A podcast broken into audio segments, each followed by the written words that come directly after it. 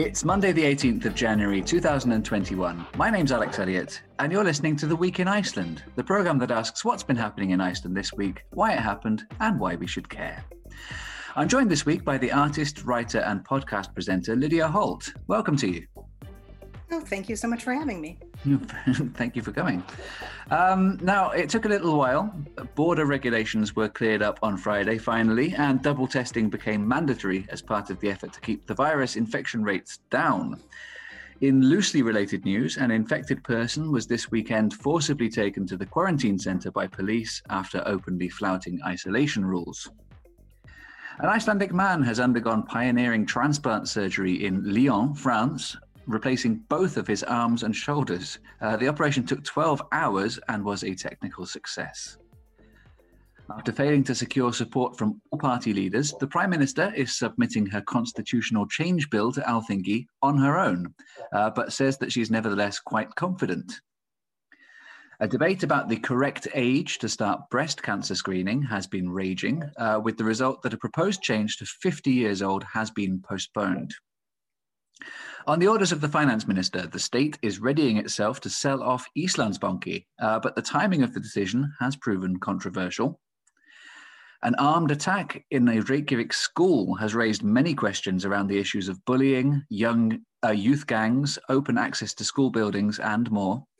And finally, the pirates are preparing a parliamentary proposal to re examine Iceland's marriage laws, asking why registered partnerships are restricted to just two people.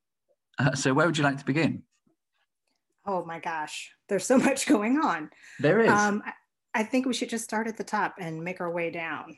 Sure. Um, yeah, the border regulations. So, technically, like on a day-to-day basis, most people have been choosing the the double testing anyway, and it doesn't make any difference to them. But it makes a lot of difference to, I, I guess, national security. You could say.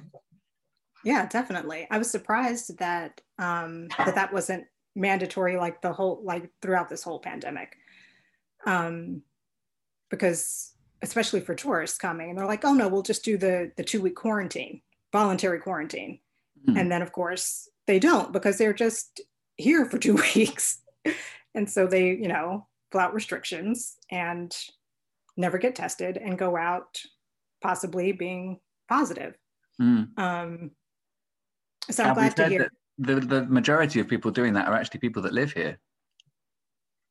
That that aren't quarantining. Is that what exactly. you were saying? Yeah, they people come back and then go straight back to work the next day.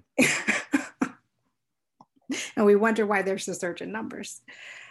Um, yeah, but I'm glad that now there's double testing mandatory. It's for everyone, correct?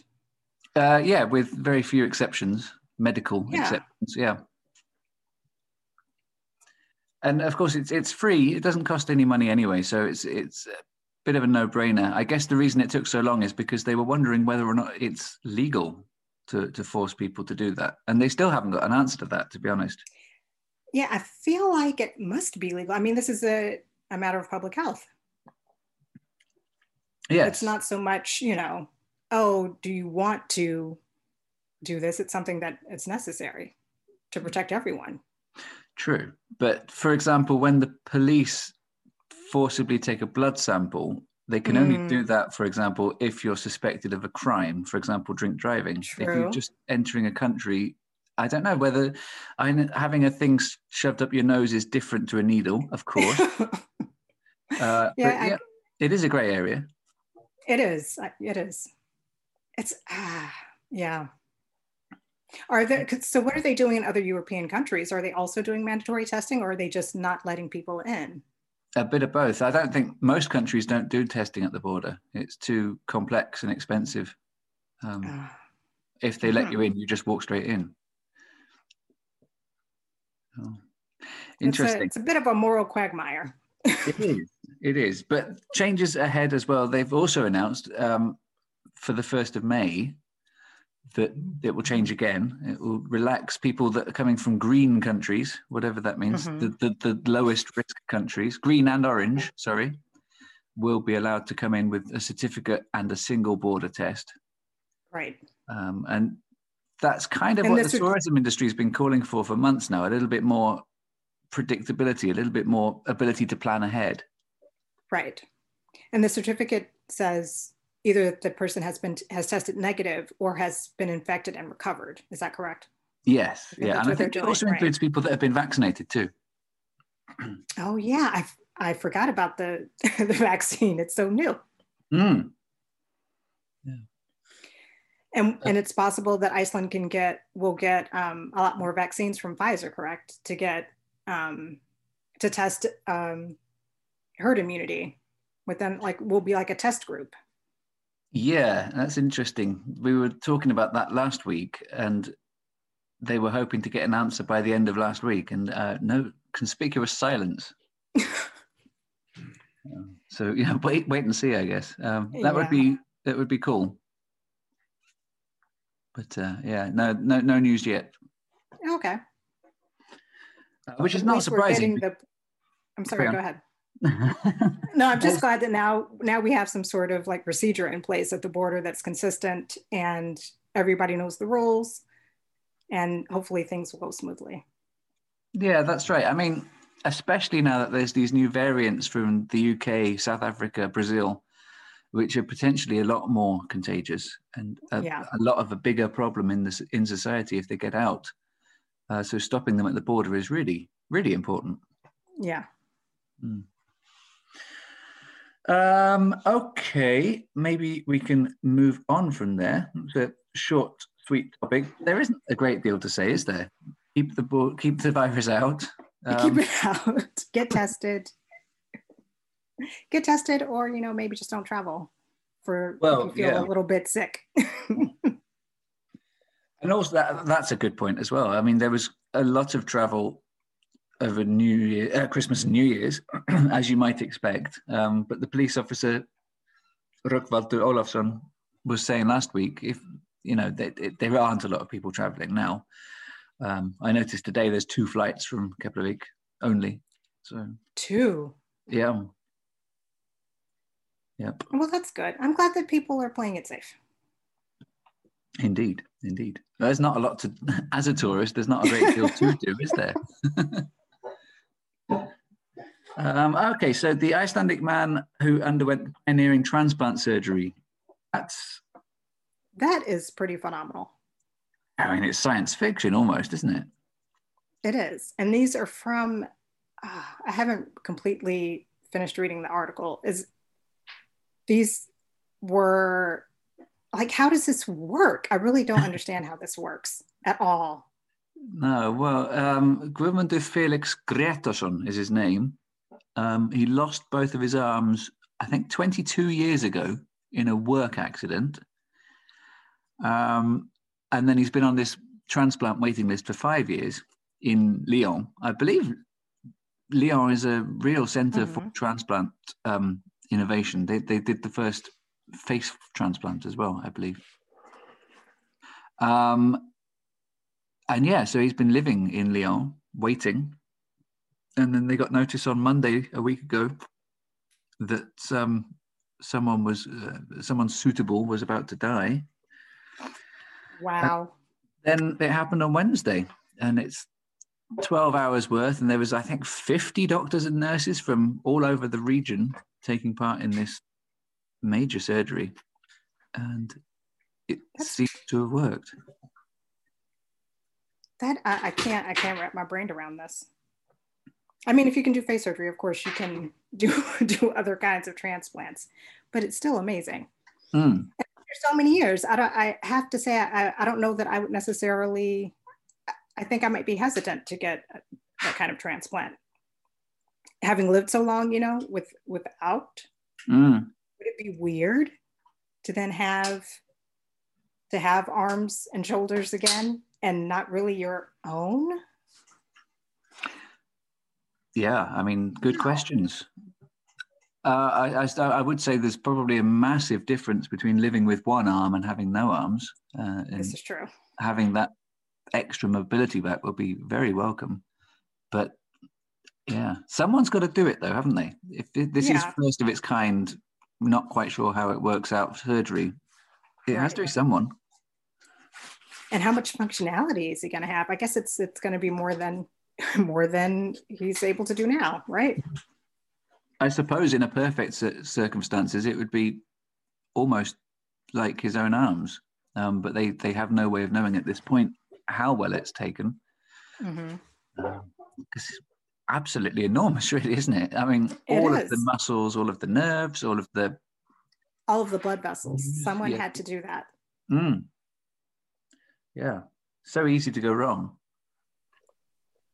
And yet here we are. And yet here we you are. Know, as crap as humans can be, you know, breaking quarantine, doing stupid things, we also can do amazing things. Amen. Yeah. Um, yeah. I mean, they know it was a technical success. The, the doctors have stood back and said, wow, that went well. But that's no guarantee that the the next year, for example, will will will bring him full mobility, but it could do, and that would be mm-hmm. just remarkable if it does. Um, and I know everyone in this country and in France as well has been aware of this case and really rooting for him. Uh, obviously, of course. Yeah. And his father. He's making history. he is making history. Yeah. Um, these are the little medical uh, milestones that that we look back on, and you know, yeah. His father was on the news uh, on RÚV talking about how how he feels about it, and he was quite, um, I would say, positive, a little bit stoic as well. Sort of, mm. you know, we've lived with this for so long. It's it's um, it's a bit of a shock, and even though we've been preparing for this moment for five years. Mm-hmm it still doesn't feel real. yeah. I can imagine. Yeah, it's been so long. Mm. Now it's interesting. Uh, I have I don't have an answer to this question, but why and, and how it came to be uh, an Icelander that had this first. Hmm. hmm. Well, I imagine there maybe him being um, having both of his arms lost. Maybe mm. was hmm. some a factor, like he's I'm, I'm sure there are a few people who have been been in that position. So maybe that makes him stand out as a candidate. Yeah. And also I wonder what involvement the the, the, the health service, the Icelandic health service has had in mm. as well, because they do send people overseas for things they can't mm. do at home, don't they? Right. Advocating for for getting him help. Mm. Exactly. Fascinating case though yeah and it, um, it's great that uh, the medical system here is doing is getting that right helping people in that in that sense um, whereas what was the other thing we were going to talk about the cancer screenings and that's a, yeah. a little bit of a mess mm. it is a little bit of a mess um, the thing that we talked about in the introduction here was the the breast cancer screening and I believe the current age when people are started to to to be invited for those tests is 40. Yes. And there's been an idea of increasing that to 50. Um, Which makes no sense to me.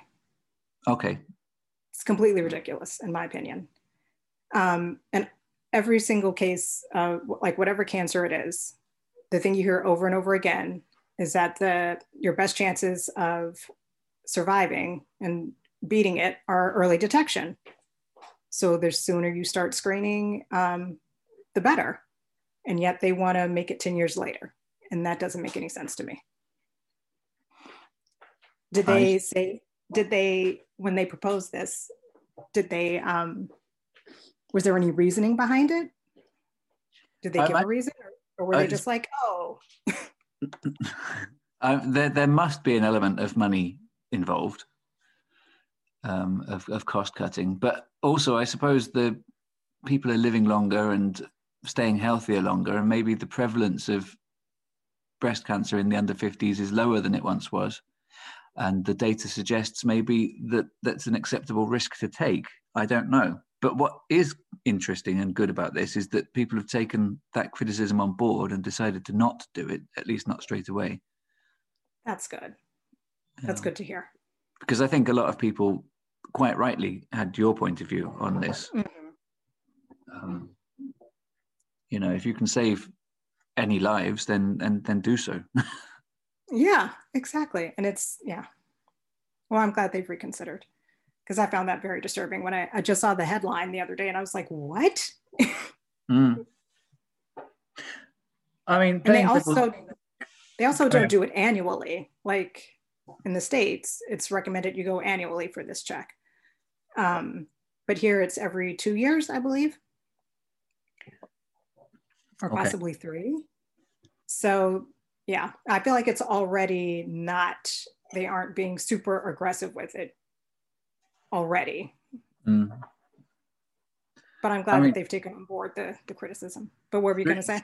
three years is a long enough time for it to to to start and become a major problem. Exactly. Yeah. And then there's the other thing about the the cervical cancer cancer screening as well, which is a different topic, um, also also affecting all the women in Iceland. Yes, mm. there were several women whose um, tests were um, I don't know how you say it, not deemed negative, but they received a negative result for their test. And so they thought everything was fine. Turns out everything was not fine. Years later, they find out they have, you know, like stage four cancer. And so now they've changed, they're changing the um the process. They're trying to find a different provider. Is that correct? For mm, testing? Yeah. Um, but as a result of that, no no results have been given for two months now, um, which is clearly not a good thing. It's not. Can you imagine two months waiting to hear, especially if you're if you suspect that something is wrong? Yeah. And you're calling in, and they're like, "Well, we'll I'll, we'll call you next week," or two months. It turns out. Yeah. Um, the, the, they say that the, the, the new system is going to be much better and much quicker, um, which is good, but that it's just taken a bit of time to set up. I'm not really sure how the previous system was so out of whack. Like it couldn't be that there's only one person that's looking at, at these results or um, assessing them and making a final call on whether or not someone needs to come in for further screening. But it seems like that was the case. I mean, how else could you have so many people have false negatives? Hmm. That's a good point. It was it was down to one one person, wasn't it? Yeah, and I don't see how that's possible. Not when you're dealing with somebody's life. Yeah. Maybe that's part of the new system. Yeah, you'd hope so, wouldn't you? Yeah. Good point. Um yes. Okay. Where should we move on to from there? Um oh, there was on. the go the school attack that was pretty shocking for Iceland, that is. Yes, it was. Six people were taken to hospital. Um, the special forces unit of the state and police. They think, and these were all kids. Like these were not. Yeah. Go ahead. What were you saying? They were all minors. Yeah, that's right. Yeah. Um, and there was there was a knife. There was a baseball bat involved. Yep. I'm a little I'm a little shocked. This is something I would I wouldn't necessarily um, it wouldn't surprise me if something like this happened in the states. I'm a little surprised that it happened here in Iceland. Yeah, I think most people were, uh, frankly. Um, the story from the boy's mother, because apparently, apparently it was all an attack on one boy um, mm-hmm. who this is according to his mother anyway. She he had intervened in an attack on a girl last September, mm-hmm. And then those attackers have been targeting him ever since. And that makes it all the worse. It's like it wasn't even just some random uh, teenagers wanting to prove if they are, you know, thugs or hardcore or whatever it was because he was doing the right thing. I mean, if this is indeed the case, mm. he hmm. was stepping in to help somebody else and then they retaliated. Yeah. And she said something interesting as well that she was happy it took place at the school. Mm, um, right. Um, because they had wanted, they had told him, ordered him to go and meet them at a shopping center. And she Oh says if that had happened, he could have died, you know, Yeah, which is that's true. crazy. Mm. What is going on? Well, I mean, it's difficult being a teenager. And we all know that there are bullies out there, and and and yeah, it's a difficult adjustment time. Um, but it shouldn't ever go that far. What is going on? I mean, have have the people themselves changed, or is the system letting them down? I'm not sure because I feel like a few years ago it was in the news a lot that Iceland had kind of um, developed this system to keep to this kind of safety net for teenagers so this kind of thing doesn't happen like providing classes community center activities just something for kids to do to keep them out of trouble after school um, and clearly some kids are still falling through the net Mm. getting into trouble. And I'm not sure what we can do about that. Because you can't force them to participate in after school programs. You can't force them to um, find something else to do. You can provide those things, but you can't force them to do it. True, and and we know that there are always the that element of, of, of people, you know, that get into trouble and and in inverted commas are trouble. Mm. Um, and it is it's difficult to reach them. And the, the the mother of the boy that was interviewed last week again, she said that she feels just as much for their parents as she does for herself, Mhm. Viewing that they've got a similar sort of uh, time ahead, a, a, a difficult job. Um, hoping that everyone makes it to adulthood um, in a in a Yeah. relatively balanced and well functioning way on the victim and the perpetrator's side. I'm, I'm glad to hear that because I feel like we, just as human beings, we tend to jump to the conclusion that um, people who commit these kind of violent acts, that there's something inherently wrong with them. And they're, you know, it's like, oh, they're just bad, as opposed to, you know, thinking about the whole person, why this happened, why they thought this was something they should do, and coming up with ways to help them and support them um, yes, I'm I'm glad that the adults around them seem to be having seem to have a better attitude, a positive attitude about helping them. Yeah, absolutely. And the same goes for the teachers too. They were heroes apparently, um, getting in the way, putting themselves in great physical danger to try and stop this at Mm. the time.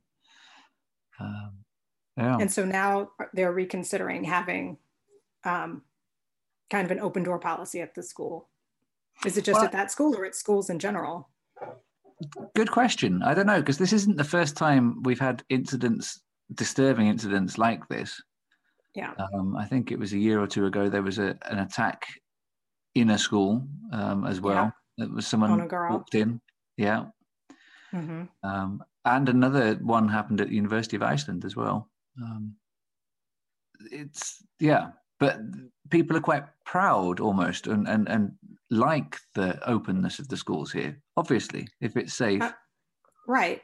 Because it does reinforce that feeling of safety. It's like, Mm. oh, you just can go into the school and you can just go to your kid's classroom. Of course, now with some of the COVID restrictions, you can't necessarily do that, but it does promote the sense of community and like the school isn't just about the kids, it's about everyone in the community. But um, yeah, then there's also this, you get the sense that maybe it's not the best idea to let just anybody walk into the school. No, indeed. Um, but then this school, um, it's a it's a Framhaldsskóli. It's for mostly sixteen to twenty year olds. Um, okay. and They have you know free periods. They allowed in and out for lunch and all that sort of thing. It, hmm the issue of security isn't a simple one either. Um, I mean, are they going to have security passes with electric keys like people in offices do? Maybe. Um, Maybe Sounds expensive. it does. It's not unheard of. No. But yeah, it is expensive. But then if you've got 100 people coming in using their passes through the door, it would be just as easy to walk in among them anyway as an outsider. If you Yeah. want to get in, I think you will get in. This is true. Yeah, tough one. Um, luckily, no one was seriously injured. And yeah, and but only one person is in custody now, right? That's right. Yeah, I mean, they wanted all three of the people they arrested to be remanded in custody, but the court didn't allow that, and they only uh, gave them access for for one other person, one of the people. And was that was that due to their age, or was a reason given? Because I didn't see anything. Well, when a when a case is ongoing, the the rule is that generally that people are allowed free while the case mm. is hmm. being investigated, unless there's a strong reason for it, and the okay. police have to prove that. Um, and I guess in this case, maybe two of the individuals weren't deemed as dangerous as the other one, or something, because mm. we know they're all minors. So I don't suppose right. that's I don't suppose that was the the only reason. Uh, mm-hmm. And also, social social workers are involved as well right. because they're young. Um, so no, I don't. I don't think anybody knows the exact reasons. Um, mm. I imagine there were some that just came along and weren't necessarily actively involved. Possibly. Who knows? Yeah. yeah. Terrible it's very thing. sad all around. It is. It is. Right, we've got just a couple of minutes left. Um, maybe one other thing. What would you like to talk about? What oh, what were our options again? Oh, yes. What's going on with the Eastland Well, go ahead. You and I own Eastlands Íslandsbanki, obviously. Yes. Uh, as does everyone. I, I, I, did not approve the sale of Íslandsbanki, so I'm not sure what's going on. I wasn't consulted. That's not good. Did you not check your emails? You know, I it may have gone to my spam. That sometimes happens. well, I mean, ever since the, the the state took over the bank when it was re capitalized, refinanced in the banking crisis 10 years ago, or just mm-hmm. over. The plan was always to sell it back into private hands. It was mm. only a temporary mm. measure. Um, I see. And now, for, from a public finances point of view, now is a great time to do it because the finances are under such enormous strain. Um, mm-hmm. but on the other the other hand, is the question: Will they get the the right price for it? Mm-hmm. Because because everyone's kind of under financial strain. Precisely, and that has caused a surprising amount of debate. Really, there's there's two sides. People saying yes, absolutely they will market conditions are surprisingly good. They will get good money for it, and now is the time. And other people saying, no, ridiculous. We're in the middle of a pandemic, mm-hmm. and the economy's not looking good. They won't get a good price for it. Um, and I don't know who to believe. Do you? no, I have no idea. And I'm I'm tempted to err on the side of caution just because I feel like everything's so unpredictable right now. Um,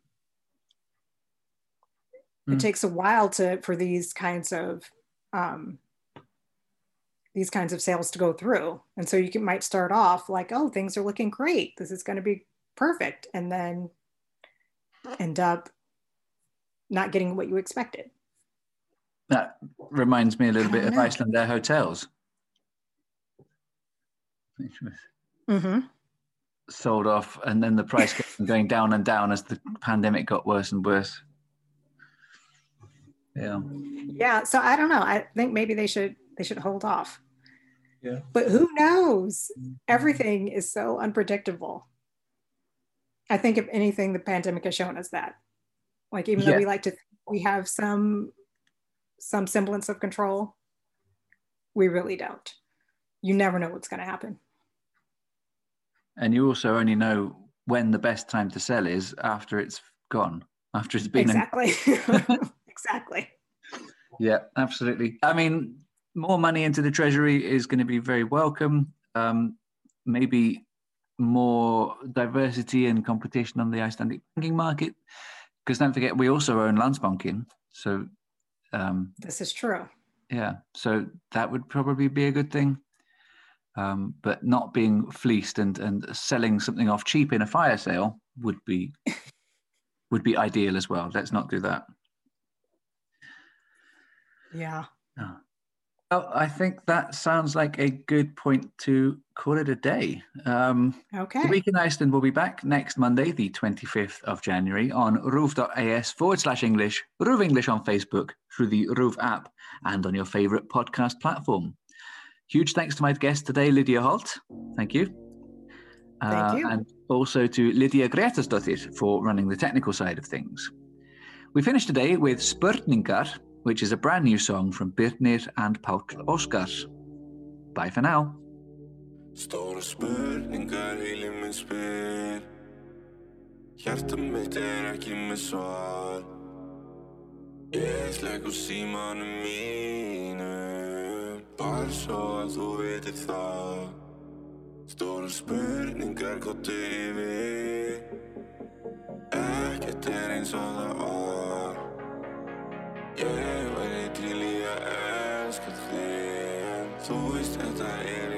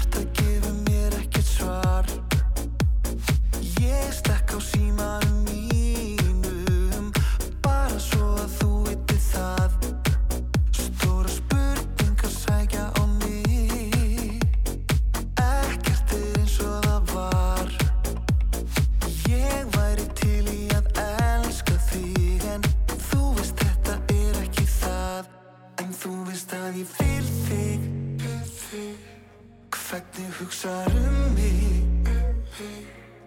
Endalisi leikir. Spila bara með mig. Þú veist að ég